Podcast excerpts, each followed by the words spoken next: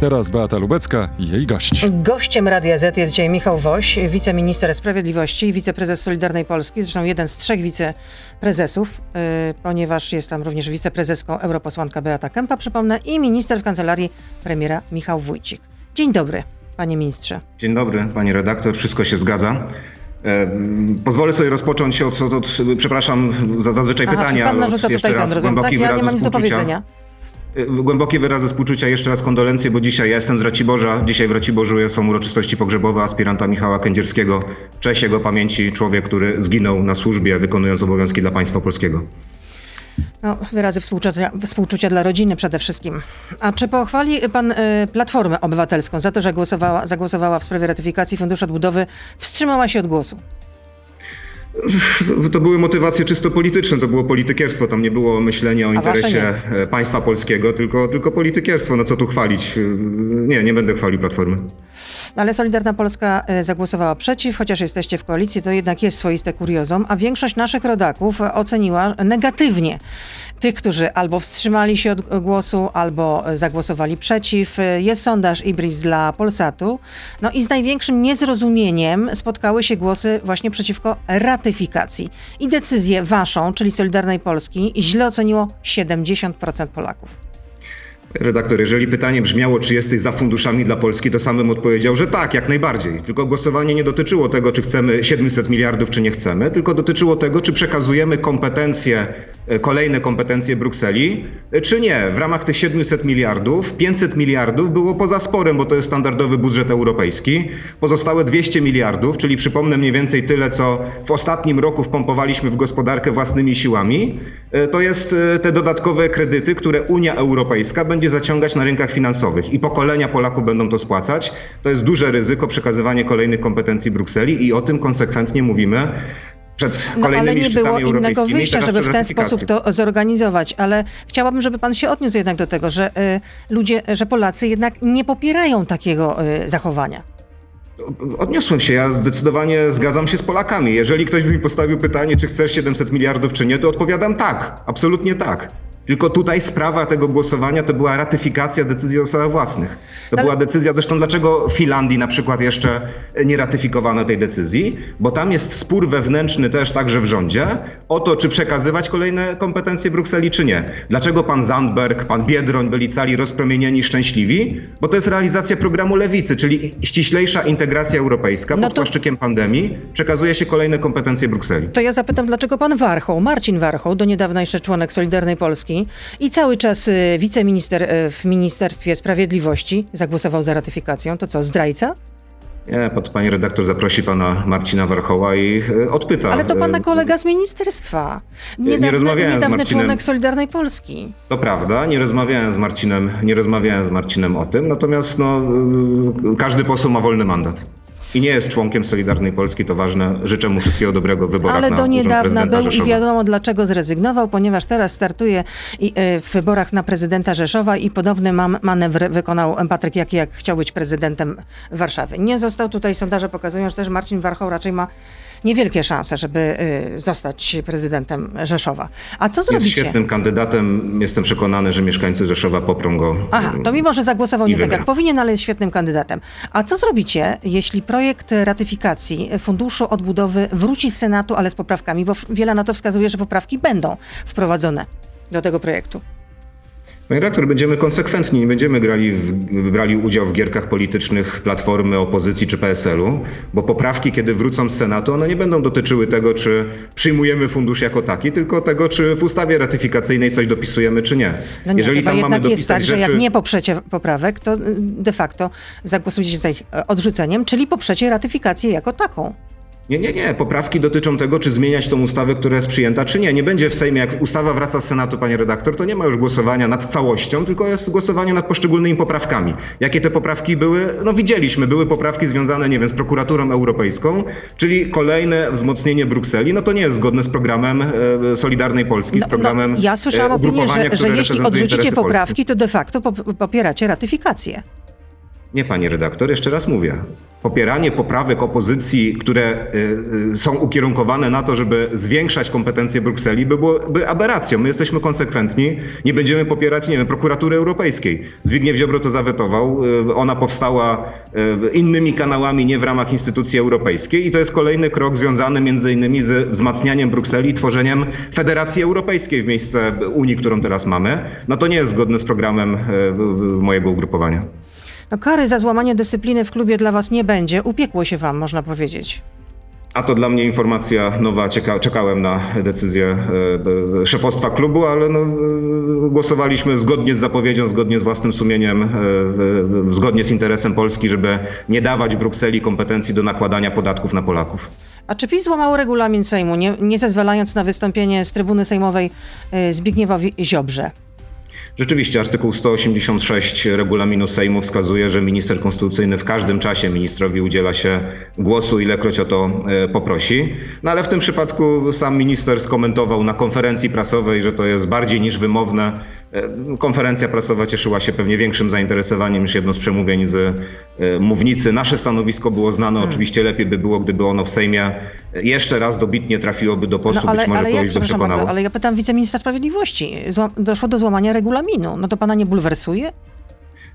Akurat no, bulwersuje, natomiast no, Zbigniew Ziobro podszedł do tego, e, widzieli Państwo na No konferencji. przełknął po- to, tę zniewagę. Podszedł, przeszedł do porządku dziennego, uznał, że jeszcze bardziej się to, No to przebije przekonał się na własnej skórze, jak traktuje się jest na wymowne, przykład, że Sejm posłów nie chciał opozycji. słuchać argumentów. Sejm nie chciał słuchać argumentów, czy marszałek Sejmu, e, prezydium Sejmu, ci, którzy o tym decydowali, nie chcieli wysłuchać tych mocnych argumentów w obronie suwerenności Polski i e, jakiegoś takiego naprostowania tych przemówień, które były e, wcześniej w czasie całej debaty. A jak będzie z waszym startem w wyborach do Sejmu? W tych wyborach najbliższych? Znajdziecie się na listach PiSu, czy będziecie startować samodzielnie? O tym zdecydują najbliższe dwa lata. My się umawialiśmy z Polakami na to, że będziemy realizowali e, reformy, zmieniali państwo. Umówiliśmy się do współrządzenia do 2023 roku. I najbliższe dwa lata pokażą, czy ta wspólna realizacja programu e, będzie e, w tym dobrym tempie, czy wrócimy do tych czasów z dobrym tempem, jak chociażby było w czasie rządów pani premier Beaty Szydło, kiedy rzeczywiście każdy Mm, czyli obszar Morawiecki państwa wam się nie podoba. Zdecydowanie wam się nie podoba. Wtedy wiele z obszarów państwa było głęboko reformowanych. E, W ostatnim czasie oczywiście jest pandemia i to jest e, główny powód, dlaczego i siłą rzeczy rząd musi się zajmować przede wszystkim pandemią, e, a nie innymi zmianami, ale no, lada chwila będziemy prezentowali wspólny program, mam nadzieję, bo były intensywne prace przez długi weekend majowy, jeszcze w tym tygodniu one się finalizują i zaprezentujemy wspólny program na te najbliższe dwa lata, czyli ten czas przed wyborami 23 roku. Ten tak zwany nowy ład, tak? Y, y, na- Zapre, y, zaprezentujemy naj, w najbliższym czasie, czyli kiedy? W, w następnym tygodniu, czy jeszcze następnym? To decyzja liderów Zjednoczonej Prawicy, konkretnej daty jeszcze nie ustalili. No to tyle w części radiowej. Pan wiceminister sprawiedliwości Michał Woś z nami oczywiście zostaje. Jesteśmy już od teraz na Facebooku, na Radio ZPL. No i proszę zostać z nami, Beata Lubecka, zapraszam. Bardzo dziękuję. Ja również dziękuję i cały czas przypominam, że Michał Woś jest z nami, wiceminister sprawiedliwości, więc panu nie dziękuję. Dziękuję, że pan z nami jest cały czas. Y, y, ale powrócę do tego pytania. No bo jeśli mielibyście wystartować y, samodzielnie, to nie macie w ogóle szans na to, żeby znaleźć się w, w parlamencie. Był ostatni sondaż dla Polsatu, sondaż Ibirisu i wynika z niego, że macie 1,1 poparcia. Chcesz pokoju, szykuj się na wojnę. To jest stare, mądre rzymskie przysłowie i rzeczywiście, jeżeli e, w sposób odpowiedzialny ktoś zarządza partią, to musi brać pod uwagę wszystkie scenariusze, czyli przygotowywać też się do e, samodzielnego startu. My rzeczywiście ostatnie lata e, poświęciliśmy przede wszystkim na reformowanie państwa, na pracę w Warszawie, w centrali, na przygotowywanie ustaw. Być może nasi działacze powinni mocniej popracować w e, terenie. Też e, prawda jest taka, że e, e, no, e, niespółmierny dostęp e, do mediów e, powoduje, że nasza narracja i nasze argumenty, twarde argumenty, to? No które są podzielane też przez pana. wielu, to rozumiem, że pan bije przede wszystkim do mediów, do mediów e, tak Bardzo zwanych narodowych, gdzie nie jesteście zapraszani. Jest blokada. No to powinniście mieć pretensje To do, prawda, znaczy to, do to, to, swojego to, to. TV, TVP Info, TVP Info od, od, od wielu miesięcy nie zaprasza e, naszych przedstawicieli, e, za to udziela anteny, e, zachowując pluralizm wszystkim innym ugrupowaniom dosyć obficie, więc, więc, więc rzeczywiście no, tak nie powinny wyglądać i funkcjonować media publiczne. No to w takim razie ja się dziwię, dlaczego cały czas jesteście w tej koalicji. No, chcemy zrealizować to, co obiecaliśmy Polakom, zrealizować wspólny program i jeszcze wiele spraw przed nami. Nam najbardziej zależy oczywiście na dokończeniu reform e, wymiaru sprawiedliwości, które zostały brutalnie, można powiedzieć, przerwane w 2018 roku, nawet nie w połowie drogi. E, Sylwia pyta, je- jedna ze słuchaczek, niejednokrotnie w ważnych sprawach głosujecie inaczej niż PiS. Niejednokrotnie w kluczowych sprawach mówicie ustawa albo śmierć. Skoro jesteście tacy odważni, to po prostu wyjdźcie z koalicji. Rozpisze się wybory i okaże się, co dalej. Mamy zrealizować scenariusz pana e, Hołowni, opozycji i tak dalej na rozpisanie wyborów. Nie, my obiecaliśmy Polakom realizację programu. To, o czym dyskutujemy w ramach Powtarza pan koalicji, to jak to... mantrę. mantrę. To, o czym dyskutujemy w ramach koalicji, to właśnie to, żeby to zrobić. Natomiast no, w 99% głosujemy tak samo jak nasi koledzy z Prawa i Sprawiedliwości, jak największa partia opozycyjna. W zdecydowanej większości spraw się zgadzamy. Są sprawy, w których się nie zgadzamy. Gdybyśmy się we wszystkim zgadzali, bylibyśmy w jednej partii. Tworzymy koalicję. No to jest pytanie od Konfederacji, z którą konkurujecie o ten sam kawałek tortu, jeśli chodzi o wyborców.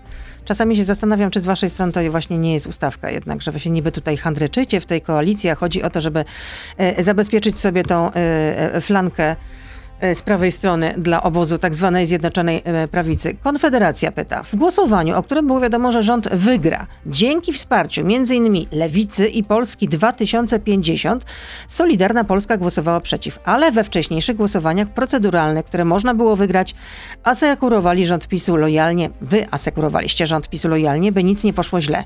Czy to jest udawany eurosceptycyzm? Widziałem w internecie wpisy wyśmiewające Konfederację właśnie za to, że z jednej strony krytykowali ustawę ratyfikującą, a z drugiej strony zgadzali się na poprawki. Zgadzali się na poprawki y, opozycji y, do tego aktu, który chcieli y, odrzucić. My jesteśmy konsekwentni. Pytanie, gdzie była Konfederacja w lipcu, kiedy można było jeszcze zablokować w- te, te wszystkie działania e, związane z decyzjami brukselskimi e, podejmowanymi przez reprezentantów Polski, gdzie była Konfederacja w grudniu, kiedy rozstrzygały się kwestie związane z pakietem e, klimatycznym. No tutaj jest to po prostu śmieszne. Trzeba być konsekwentnym, nie grać, nie wzmacniać opozycji. Gdybyśmy działali jak Konfederacja, popierali te poprawki, no to wzmacniamy, e, wpisujemy się w scenariusz Platformy Obywatelskiej. No to nie jest zgodne z interesem Polski. Zgodne z interesem Polski rzeczywiście było przesunięcie tej ratyfikacji, odrzucenie, przyjęcie 500 miliardów, a te 200 miliardów jeszcze do rozmowy, żeby nie zadłużać się na rynkach finansowych, bo najbardziej szczęśliwi, oczywiście najbardziej szczęśliwa jest finansjera, są rynki finansowe, banki, bo powstaje nowy klient na e, rynku światowym na gigantyczną skalę. E, A Konfederacja, no cóż, w momencie, w którym e, potrzebowali, no sami nas pytali, chociażby przy pakiecie klimatyczno-energetycznym e, przekazywaliśmy różne materiały merytoryczne, e, bo nie wiedzieli nad czym głosują. Przecież jeszcze w lipcu się zastanawiali, czy będą popierać, czy nie popierać te uchwały, które e, wzywały rząd do weta. No trzeba być e, konsekwentnym i my jako Solidarna Polska jesteśmy konsekwentni w naszych działaniach. Szkoda, ubolewam, że nasi koledzy z Konfederacji tak konsekwentni już nie są. Tutaj zwracacie jeszcze uwagę na jakieś kolejne za- zagrożenie, że ten e, dług będzie uwspólniony, jak to się mówi, że będzie taki wspólny, że jeśli jakieś państwo nie będzie w stanie spłacić tego długu, no to reszta będzie musiała się do tego na to e, mm, złożyć, na, tak na tą sprawę. No ale słyszałam wypowiedź Konrada Szymańskiego, e, ministra do spraw europejskich w kancelarii premiera, który mówi, e, cytuję, znakomita większość państw Unii Europejskiej, podobnie jak Polska, nie życzy sobie uwspólnotowienia długu, dlatego takie ryzyko jest całkowicie abstrakcyjne i takiego ryzyka po prostu nie ma. Pan Konrad Szymański tak samo, nie chcę krytykować członków rządów, ale, ale mm, nie dalej jak rok temu, kiedy była kwestia rozmowy o tym rozporządzeniu o praworządności, wracał z Brukseli i ogłaszał wszem i wobec, że wygraliśmy, bo jest jakiś mechanizm konwalidacji, czyli w zamian za e, czcze słowa, za puste deklaracje polityczne, za poklepanie po plecach, zgodziliśmy się na twarde mechanizmy prawne, które dają Brukseli kolejne narzędzia. My trochę jak Stańczyk, no mam nadzieję, że to wszystko się nie spełni, ale ostrzegamy, ostrzegamy, że to są e, niebezpieczne mechanizmy wzmacniające Brukselę. Uwspólnotowienie długu ma e, dwa aspekty. Znaczy jeden, jeżeli rzeczywiście jakieś państwo zbankrutuje, splajtuje. Grecja przecież to nie jest nierealny scenariusz. Grecja była bliska w 2008, 2009, 2010 roku właśnie bankructwa i wtedy był wielki wysiłek całej Unii, żeby nie zbankrutowała, ale to No jest ale realny na tym scenariusz. też polega Unia Europejska, no, że musimy się wspierać wzajemnie. I, i, I że Polacy mają spłacać długi e, Greków, którzy zarabiają Ale e, przecież my kilka też razy tyle, co, e, co Polacy, tak? Że Polacy mają spłacać długi Hiszpanów, którzy też są na skraju bankructwa, bo już mają około 120 No ale gdyby nas to dotknęło, no to reszta też musiałaby nam pomóc. Wtedy byśmy się przekonali, czy rzeczywiście tak jest, bo tam, gdzie ta solidarność europejska jest wymagana, to widzimy, jak działa, kiedy Niemcy z ramię w ramię z Rosjanami budują Nord Stream 2. Ale a czy potem pan tu nie uprawia aż sprzedawać do polskich elektrowni. nadmiernego To są realne czarnowictwa? problemy. Czy pan tu nie uprawia aż To jest, nadmiernego rea- to jest realna czarnowictwa? solidarność europejska, panie redaktor. Ale czy to nie jest aż nadmierne czarnowictwo? Nie, trzeba ostrzegać. My mówimy, oby się nie spełniło, ale to są mechanizmy prawne. Dlaczego w Finlandii o tym dyskutują? Dlaczego o tym jeszcze osiem państw e, nie ratyfikowało tej decyzji? Dlaczego e, nie, komentatorzy, nie prawicowi, to, to komentatorzy, nie wiem, Rzeczpospolitej można wyczytać, wszyscy to widzą. To jest ściślejsza integracja, jest mechanizm uwspólnotowienia długu. Oczywiście to nie działa Ale tak, ja że tylko my... przypomnę, kto tak bardzo parł, żeby jak najszybciej ratyfikować Fundusz Odbudowy? No kto? No Prawo i Sprawiedliwość. A przypomnę, że to y, y, Platforma Obywatelska wzywała rząd, y, jeszcze pan Budka w grudniu, styczniu mówił, że natychmiast to trzeba ratyfikować i kto No nie, no nie. inaczej Jednak zagłosuje. uczynić ten... głównym winowajcą Platformy, ob, Platformę Obywatelską to naprawdę jest niezły majstersztyk, kiedy wy jako koalicjant generalnie sta, staniecie, staliście i stajecie okoniem, no. Nie, nie, rozumiem też działania y, naszego największego koalicjanta Prawa i Sprawiedliwości. Tutaj jest głębokie między nami nieporozumienie w tej, czy, czy brak porozumienia e, w tej kwestii. No my jasno wyrażamy nasze stanowisko konsekwentnie od miesięcy i ostrzegamy, że to są niebezpieczne mechanizmy wzmacniania Brukseli. Dlaczego Lewica się cieszy? Bo to jest właśnie program Lewicy, panie redaktor. To pan już mówił w części radiowej. A co się znajdzie w tej nowej jest. e, umowie programowej, na którą pracują liderzy i którą macie e, ogłosić? No nie wiem, rozumiem, że Nowy Ład to jedno, ale jeszcze jest umowa e, e, e, programowa. E, Nie są rozstrzygnięte decyzje, czy to będzie e, umowa obok Nowego Ładu, czy w ramach e, tego, tego programu przygotowywanego już od jakiegoś czasu. I tam są kwestie bardzo szerokie, od kwestii gospodarczych, popandemicznych, od kwestii związanych z opieką zdrowotną, cały pakiet związany z bezpieczeństwem, ale też w ramach tego programu musimy w końcu uzgodnić rzeczy, które chcemy wspólnie popierać, żeby właśnie nie było tak, że coś się pojawia w Sejmie, że jesteśmy zaskakiwani jakimiś propozycjami, e, a później e, no, są e, różnego rodzaju problemy z uzyskaniem większości e, nie tylko w szeregach e, mojego ugrupowania, ale też porozumienia czy samych posłów Prawa i Sprawiedliwości. Więc e, musimy, no dwa lata to nie jest duży czas, musimy jak najszybciej e, zrealizować szereg rzeczy. No, Solidarnej Polsce oczywiście zależy na realizacji e, czy dokończeniu reform e, wymiaru sprawiedliwości. No to nic są tak nie spaja. fundamentalne dla państwa. Nie, no myślę, że nic tak nie spaja jak władza. Jakoś trudno mi sobie wyobrazić, że nagle po prostu Solidarna Polska wychodzi z koalicji i Zbigniew Ziobro wyprowadza się z Ministerstwa Sprawiedliwości. On to przecież kocha bycie ministrem sprawiedliwości, prokuratorem generalnym jednocześnie. To zresztą Byliśmy oddaje bliscy- oczywiście ol- olbrzymie wpływy. Byliśmy bliscy temu, żeby wyjść z koalicji w grudniu ubiegłego roku po szczycie brukselskim, wtedy w głosowaniu. Mniej No i okazaliście się zarządu. miękkiszonami. Nie, uznaliśmy, że trzeba bronić polskiej racji stanu przed Trybunałem Sprawiedliwości Unii Europejskiej i uznaliśmy, że scenariusz oddania władzy opozycji, tak, jest złym scenariuszem dla Polski. Nasza koalicja bywa szorstka, ale na pewno jest najlepszym projektem politycznym w najnowszej historii Polski, a nieudolność innych widzieliśmy, byłoby to jeszcze bardziej niebezpieczne. E, realizacja tego scenariusza byłaby niebezpieczna dla Polski. Michał Włoś jest z nami, wiceminister sprawiedliwości i wiceprezes Solidarnej Polski. Przepraszam, jeszcze coś powiedziałam nie tak? Nie, nie, no, cały czas, tak, tak. I tylko zwrócę uwagę, że za plecami pana ministra są tylko flagi y, polskie. No ten eurosceptycyzm jednak jest cały czas tutaj podtrzymywany i akcentowany. Nie ma flagi europejskiej, ale jest to jednak gmach Ministerstwa Sprawiedliwości. Y, A co pan na to, że nieuznawana przez y, Sąd Najwyższy Izba Dyscyplinarna odroczyła bezterminowo y, dalsze rozpatrywanie wniosku o uchylenie immunitetu dla sędziego Izby Karnej Sądu Najwyższego Włodzimierza Wróbla?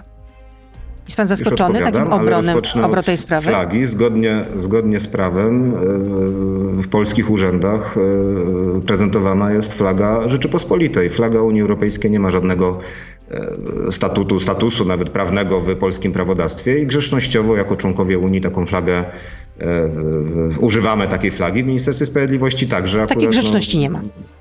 W moim, w moim gabinecie są e, polskie, polskie flagi. Natomiast co do Izby Dyscyplinarnej, Tak. to pokazuje, e, zadaje kłam właśnie tym wszystkim narracjom, które e, mówią, że ten sąd, ta Izba Sądu Najwyższego działa na jakieś polityczne zamówienie. Gdyby tak było, to, to nie byłoby tych ostatnich kilku głośnych wyroków, które no, są wbrew linii chociażby prokuratury, czy wbrew linii prokuratora generalnego. No, to pokazuje, że ci sędziowie działają w sposób ramach własnej oceny niezależny, niezawisły jako sąd. E, I, i, i tyle. Natomiast cała narracja o tym właśnie upada, o tym, że to jest, że to nie jest sąd albo że to jest jakaś izba upolityczniona, no to pokazuje właśnie rzeczywistość, jak bardzo te różne narracje polityczne i te emocje e, wywoływane przez polityków udzielają się też e, wielu sądom i sędziom, a, a, a Trybunał Sprawiedliwości Unii Europejskiej, no z całym szacunkiem, jeżeli tam szefem tych rzeczników, którzy ogłaszają opinię jest wiceminister w rządzie e, pana e, Tuska i to wieloletni, no to e, cóż e, robić? No, Trybunał Sprawiedliwości Unii Europejskiej zachowuje podwójne standardy, bo nie dalej jak dwa, trzy tygodnie temu orzekł, że na Malcie premier może powoływać, czyli polityk może powoływać sędziów, że niemiecki system e, nie narusza standardów europejskich, gdzie to wprost politycy powołują sędziów, a polski system rzekomo, gdzie Krajowa Rada Sądownicza zdominowana przecież przez sędziów wybiera sędziów, jakoby był upolityczniony. No to są nieprawdziwe po prostu działania w, jakiś sposób motywowane politycznie, tak na to patrzymy, niestety. No dobrze, ale gdzie pan tutaj dostrzega jakieś niebezpieczeństwo, że e, były wiceminister spraw zagranicznych e, z czasów rządu e, PO i PSL przydziela sprawy? No, Nie jakie... tylko przydziela sprawy, ale jest e, przełożonym e, tych, którzy przygotowują te e, opinie, które później no, są przedmiotem właściwie bardzo często zatwierdzenia przez Trybunał Sprawiedliwości Unii Europejskiej. Już mówię, chodzi o podwójny standard. To znaczy w przypadku innych państw system wyboru sędziów skrajnie upolityczniony, bo to mówię, wprost premier może wybierać na Malcie, albo wprost politycy w Niemczech, e, e, zachowuje standardy prawa europejskiego, a polski system, wzorowany zresztą na rozwiązaniach hiszpańskich, gdzie e, Rada złożona z sędziów w zdecydowanej większości wybiera sędziów, miałby być upolityczniony, no to, to, to, to pokazuje podwójne standardy i, i kropka. No, Unia Europejska, Trybunał Sprawiedliwości Unii Europejskiej niestety nie wykazuje tutaj wystarczającej wystarczającej konsekwencji e, co do e, tożsamej oceny państw i wystarczającego zachowania zasady równości między państwami. Jelko, wyjaśnię, do czego pan pije. Do tego, jak wczoraj została wydana opinia przez Rzecznika Generalnego CUE, który uznał, że Trybunał Sprawiedliwości Unii Europejskiej powinien orzec, że polskie ustawodawstwo dotyczące systemu odpowiedzialności dyscyplinarnej sędziów jest sprzeczne z prawem Unii Europejskiej. I wyjaśniłem, do czego No ale ta opinia jest, można powiedzieć, jest druzgocąca, że sędziowskie dyscyplinarki mogą służyć do wywierania na sędziów politycznych nacisków i że zarzuty Komisji Europejskiej na ten temat y, y, są całkowicie uzasadnione. My powiemy, że są całkowicie nieuzasadnione i y, widzimy tam pewien y, sposób y, jakiegoś działania motywowanego politycznie i to jest bardzo niedobre, bardzo niebezpieczne, bo jeszcze raz powtórzę, nie dalej jak parę tygodni temu Trybunał orzekał w sprawie maltańskiej, premiera No Malty, tak, no to już mówił pan dwa razy. To I tam, no ale to trzeba, niech, niech to dotrze do ludzi. No. Polityk wybiera sędziów, Trybunał mówi jest ok, bo to jest Malta czy Niemcy. Sędziowie, Rada Sądownicza, w większości złożona z sędziów, wybierają sędziów w Polsce, o nie, nie, tu jest upolitycznione. No przecież to, to, to, to się logiki nie trzyma. No Tylko, że mamy jeszcze w tle konstytucję. Ale jeśli cały y, Trybunał y, Sprawiedliwości Unii Europejskiej prawda, orzeknie tak prawda, jak mamy rzecznik generalnie konstytucji. no to rozumiem, że ta wasza te, reforma wyleci w powietrze, mówiąc tak kolokwialnie. No, można powiedzieć, że reforma zatrzymana w połowie drogi w 2018 roku siłą rzeczy y, y, dała dużo więcej pary i siły Unii Europejskiej w tych działaniach i zachęciła tych, którzy upatrywali tam jakiejś siły politycznej, przecież wtedy pan Tusk też tam mocno działał, dalej jest e, szefem Europejskiej Partii Ludowej e, i dalej działają te słowa, o których mówił pan Schetyna, ulica i zagranica i niestety ten scenariusz widzimy. Natomiast jesteśmy zdeterminowani, trzeba dokończyć reformę wymiaru sprawiedliwości po to, żeby sprawy, żeby sądy działały sprawniej, żeby ludzie mieli poczucie No na razie pod waszymi rządami działają, działają gorzej. Poprawnego. Izba Dyscyplinarna Długość rozpatrywania spraw się sądy. wydłużyła. Pomijam czas pandemii. Skróciła tam, gdzie udało nam się zreformować, chociażby tam, gdzie było nam dane zreformować, chociażby w sprawach karnych, e, przyspieszyła. W drugiej instancji w sprawach karnych dzięki reformie procedury sprawy przyspieszyły, w prawach pracy sprawy przyspieszyły, w wielu innych Tak, o punktach także. Ja odpowiadam za sądy penitencjarne. Przyspieszyły? Proszę sięgnąć do tych raportów. Ja teraz nie pamiętam, ile to będzie Ale- w dniach konkretnie, czy e, w tygodniach, ale te sprawy, mówię, no chociażby w sprawach karnych. Ale tu myślałam, że pan jako wiceminister sprawiedliwości ma to w małym palcu. Skoro pan mówi, że jednak sprawy przyspieszyły, no to możemy powiedzieć naszym słuchaczom, internautom, o, ile konkretnie. No jakie Mam, mam wiele spraw w małym palcu, ale ja się tu nie będę zobowiązywał, nie powiem, że nie wiem, z sześciu miesięcy do dwóch tygodni, bo yy, trzeba otworzyć, to, to tych danych jest tak dużo, że trzeba po prostu konkretnie otworzyć, sprawdzić, one są dostępne chociażby w komunikacie Ministerstwa Sprawiedliwości. Michał Woś z, nami. Są pytania od słuchaczy. Patryk pyta, co powiedziałby minister Źleba, gdyby został dopuszczony do głosu podczas ostatniego posiedzenia Sejmu?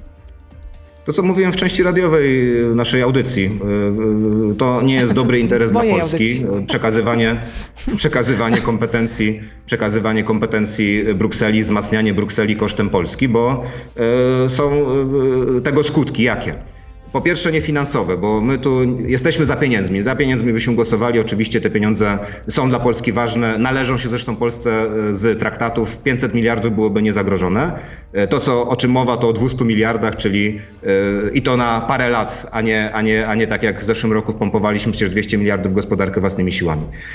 Po pierwsze, możliwość nakładania bezpośrednio podatków przez Unię Europejską, chociażby podatku od plastików czy innych, a nie tak jak to się dzieje dzisiaj przez e, polski parlament. Po drugie, uwspólnotowienie długu, realnie byśmy odpowiadali za zobowiązania Unii. Po trzecie, wzmocnienie Brukseli jako podmiotu na arenie międzynarodowej, bo to e, Unia Europejska samodzielnie zaciąga kredyty, zaciąga zobowiązania i wzmacnia rynki finansowe. I w końcu po czwarte, to wszystko jest okraszone rozporządzeniem o praworządności, które na ostatniej prostej zostało e, no, rozszerzone do niebotycznych rozmiarów na wszystkie tak zwane wartości europejskie, także spod nie tęczowego sztandaru. I e, dajemy możliwość politycznej oceny komisji, nie tak jak teraz w normalnej procedurze, tylko w, takiej procedurze naruszającej standardy e, e, traktatowe, żeby Polsce te pieniądze e, zabierać i oby to się nie stało, oby to się nie wydarzyło. E, To by kolejne powiedział pan minister Ziobro. Dane publiczne pytają. Minister Ziobro, zapowiadał ujawnienie materiałów ze śledztwa w sprawie e, mm, Sławomira Nowaka. No i Tak, tak, zapowiadał, yy, mówiąc, że yy, czeka na orzeczenie drugiej instancji i w zależności od treści tego orzeczenia skorzysta ze swojego uprawnienia jako prokurator generalny. Yy, Druga instancja jeszcze nie rozstrzygnęła zażalenia, które złożyła prokuratura, ale jestem przekonany, że Zresztą niezależnie od tego minister Ziobro, korzystając z uprawnienia z prawa o prokuraturze, które daje mu tą możliwość przekazywania pewnych informacji, przekazał jak wygląda to śledztwo, o jakich milionach mówimy, o jakich łapówkach, o tym, że na Ukrainie w sprawie pana e, Nowaka został zatrzymany e, także oligarcha e, do wyjaśnień e, w związku z tymi gigantycznymi łapówkami. E, I e, oczywiście słowa dotrzyma. Czekamy na drugą instancję. a pan miał dostęp do tych materiałów? Pyta Nie, nie, nie, nie miałem, nie, nie, nie korzystał. Nie, nie prosiłem nawet, nie ma, uznałem, że nie ma takiej potrzeby. Wystarczy mi te informacje, które są przekazywane publicznie. Ale nie ma pan też takich chyba uprawnień. Czy ma pan takie uprawnienia jako wiceminister sprawiedliwości? Nie, to są dwa odrębne urzędy, ale e, każdy, e, wobec którego prokuratura zdecyduje się poinformować o pewnych e, swoich działaniach, ma prawo do dostępu do tych informacji. To jest uprawnienie prokuratora generalnego prokuratury krajowej, żeby pewne informacje przekazywać, jeżeli uznaje za stosowne. Natomiast nie, w tej sprawie zupełnie nie korzystałem ze, ze, nie prosiłem prokuratora generalnego, żeby skorzystał ze swoich uprawnień i poinformował mnie o treści, szczegółowo o treści akt sprawy. Michał pyta, proszę ocenić pluralizm TVP Info w skali od 1 do 10. No, w, w, ostatnich czasach też o tym dzisiaj rozmawialiśmy. Widzę tam e, wielu polityków Platformy, wielu polityków PSL-u, e, Lewicy i innych ugrupowań. Nie widzę tam polityków Solidarnej Polski czy Porozumienia, więc rzeczywiście... No to w skali od 1 do 10 jakby pan ocenił ten pluralizm? W ostatnim czasie marnie. No, nie będę tutaj się bawił ale w żadne nie, no, tam wyliczanki, 3, ale... 2, 5... Nie, no po prostu no, widzę, że y, zachowują pluralizm w związku z tym, że głos opozycji jest tam y, lepiej słyszalny niż głos ugrupowania współtworzącego rząd. Czyli jest dosyć Za to rządzący mogą mówić, rządzący mówi, mogą mówić y, bez końca niemalże. Y, proszę przedstawić po trzy y, zalety i wady sprawowania stanowisk ministra sprawiedliwości i prokuratora generalnego przez jedną osobę. Skuteczność działania to jest pierwsze. Miliardy odzyskane od przestępców, e, sprawniejsze, szybsze realizacje spraw. To bez dwóch zdań. E, wady oczywiście e, krzyki niektórych polityków o, o no, niezachowywaniu tutaj wystarczająco szerokiej no, w ich ocenie jakiegoś obiektywizmu, co jest oczywiście nieprawdą, ale, ale, ale wadą oczywiście jest to, że jest ta możliwość, potencjalna możliwość różnych krzyków ze strony opozycji zupełnie nieuprawnionych. Znowu ta opozycja. No, no, byłoby tak pięknie, gdyby nie opozycja, jak się was słucha, naprawdę. Nie, byłoby pięknie, gdyby opozycja była, pani redaktor, konstruktywna, jak w normalnych demokracjach. U nas niestety cały czas jest ta doktryna pana Schetyny i tego totalniactwa. Jest doktryna pana Neumana, czyli naszych nie ruszamy Czy i tak dalej, i tak dalej. To nie jest normalna opozycja. opozycją? Normalna opozycja jest wtedy, kiedy proponuje rozwiązania, kiedy rozmawia, kiedy współpracuje, a nie kiedy tylko o tym myśli, jak obalić rząd. No, nie, nie, nie, nie tak działa w ugruntowanych demokracjach opozycja. Gabriel pyta, jeśli więzień jest chory na śmiertelne choroby, to ma dużo trudniejszy dostęp do leczenia niż obywatel na wolności, a przecież prywatnie no nie może się pójść leczyć. Na ten problem zwracał Rzecznik Praw Obywatelskich. I co PiS z tym robi? Ja powiem w drugą stronę. Standardy europejskie są takie, że więźniowie powinni mieć zachowany standard e, średni dla społeczeństwa. To są standardy europejskie normy więziennictwa. W Polsce ten standard e, jest naruszany w ten sposób, że więźniowie są traktowani lepiej niż obywatele. Jeżeli ktoś jest wiem, chory i szuka kardiologa, to e, stoi w kolejce, a więźniowie jadą na wolny termin i państwo polskie płaci za to gigantyczne pieniądze. My zmieniamy te przepisy i ten standard realizacji norm europejskich będziemy chcieli wyrównać, po to, żeby więźniowie byli traktowani w sposób równy, a nie uprzywilejowany. Natomiast e, także e, będzie możliwość, przewidujemy wstępnie zupełnie korzystania, jeżeli któryś z więźniów albo rodzina będzie chciała skorzystać z tego uprawnienia prywatnej opieki zdrowotnej, to oczywiście będzie taka możliwość, ale w więzieniach działają szpitale, więźniowie są dowożeni na różne zabiegi do prywatnej, do, do państwowej, publicznej służby zdrowia i nie czekają w kolejce kolejkach. I to wielu Polaków razi, więc zupełnie nie zgadzam się z tą oceną, że e, więźniowie mają gorszy standard niż społeczeństwo. W bardzo wielu przypadkach mają lepszy standard, a e, statystyki ostatnich lat pokazują, że więzienna służba zdrowia wykonuje te obowiązki, które ma na siebie nałożone i to z naddatkiem. Kolejne pytanie. Pamiętam, jak politycy PiSu stawali w obronie twórcy strony antykomor. A teraz y, ściga się pisarza za to, że nazwał prezydenta debilem. Czyli obietnice są pociągiem, do którego się wsiada, by dostać się do władzy, a potem się wysiada, kiedy już się w rządzie. Wielokrotnie w Ministerstwie Sprawiedliwości właściwie nie ma tygodnia, żebyśmy mieli pytania z prokuratury, czy chcemy, to są e, ścigane wtedy sprawy e, po decyzji konkretnej osoby, e, czy chcemy, żeby był ktoś ścigany, czy nie w związku z tym całym hejtem i tymi różnymi obraźliwymi wpisami w internecie i my tych działań nie podejmujemy, mówię tutaj za kierownictwo Ministerstwa Sprawiedliwości. Natomiast obrażanie głowy państwa, jest w kodeksie karnym wpisane jako coś ściganego z urzędu. Jak ta sprawa się dalej potoczy, nie wiem, ale nazywanie kogoś w tak obraźliwy sposób pierwszego obywatela Rzeczpospolitej mnie razi. Strona antykomor to było coś no, nie nazywali tam z całym szacunkiem, jeżeli dobrze pamiętam, ale pana Komorowskiego. No ale per, na pewno nie była to laurka, per, per, per debil, czy, czy, czy, czy jakimiś innymi mocniejszymi określeniami. Ale jak mówię, no, ja mogę mówić za siebie, za kierownictwo Ministerstwa Sprawiedliwości. My e, wielokrotnie, no nie ma tygodnia, żeby nas nie pytali, czy chcemy, Ale żeby takie jednak wygląda na, było na, toczone. to jednak wygląda na podwójne standardy. E, Po prostu prawo kalego. I kolejne pytanie. Pamiętam, mm, jak politycy Prawa i Sprawiedliwości mówili, że skandalem jest, że ponad trzy lata w areszcie bez wyroku e, mm, przesiedział kibic Legii. I co? Macie władzę i jakie reformy wprowadziliście, aby ograniczyć takie patologie? Twarde dane, pani redaktor. Y, Tu nawet mogę spróbować znaleźć te dane dosłownie odpowiadając na, na pytanie, Czyli ale w latach rządów, i tu znowu się odwołam do poprzednich rządów, czyli Platformy Obywatelskiej, średni czas trwania było ponad 600 dni. Średni czas trwania y, aresztów 627 chyba. Y, W czasie, kiedy my odpowiadamy za działania prokuratury i działania wymiaru sprawiedliwości, ten średni czas skrócił się prawie o połowę, to jest 300, 300 parę dni z nadatkiem. Jeśli pani redaktor ma życzenie, zajmie mi to 30 sekund i odnajdę konkretne e, dane albo podeślę bezpośrednio po naszej rozmowie, ale to jest ta skala. Czyli Wtedy tutaj 600 może dni, pan sprawdzić, 300. ale jak prosiłam proste, o to, proste, żeby proste sprawdzić, porównanie na o ile przyspieszyły y, postępowania y, y, sądowe w drugiej instancji, to już pan nie chciał generalnie tego sprawdzić. No prawach karnych no, przyspieszyły. O, o, nie pamiętam, czy to jest tydzień, czy dwa tygodnie, ale przyspieszyły w stosunku do innych okresów. I jeszcze Tak jedno pytanie. się I, czasy I trwania jeszcze aresztów. jedno pytanie od Twarde Adama. Od Adama.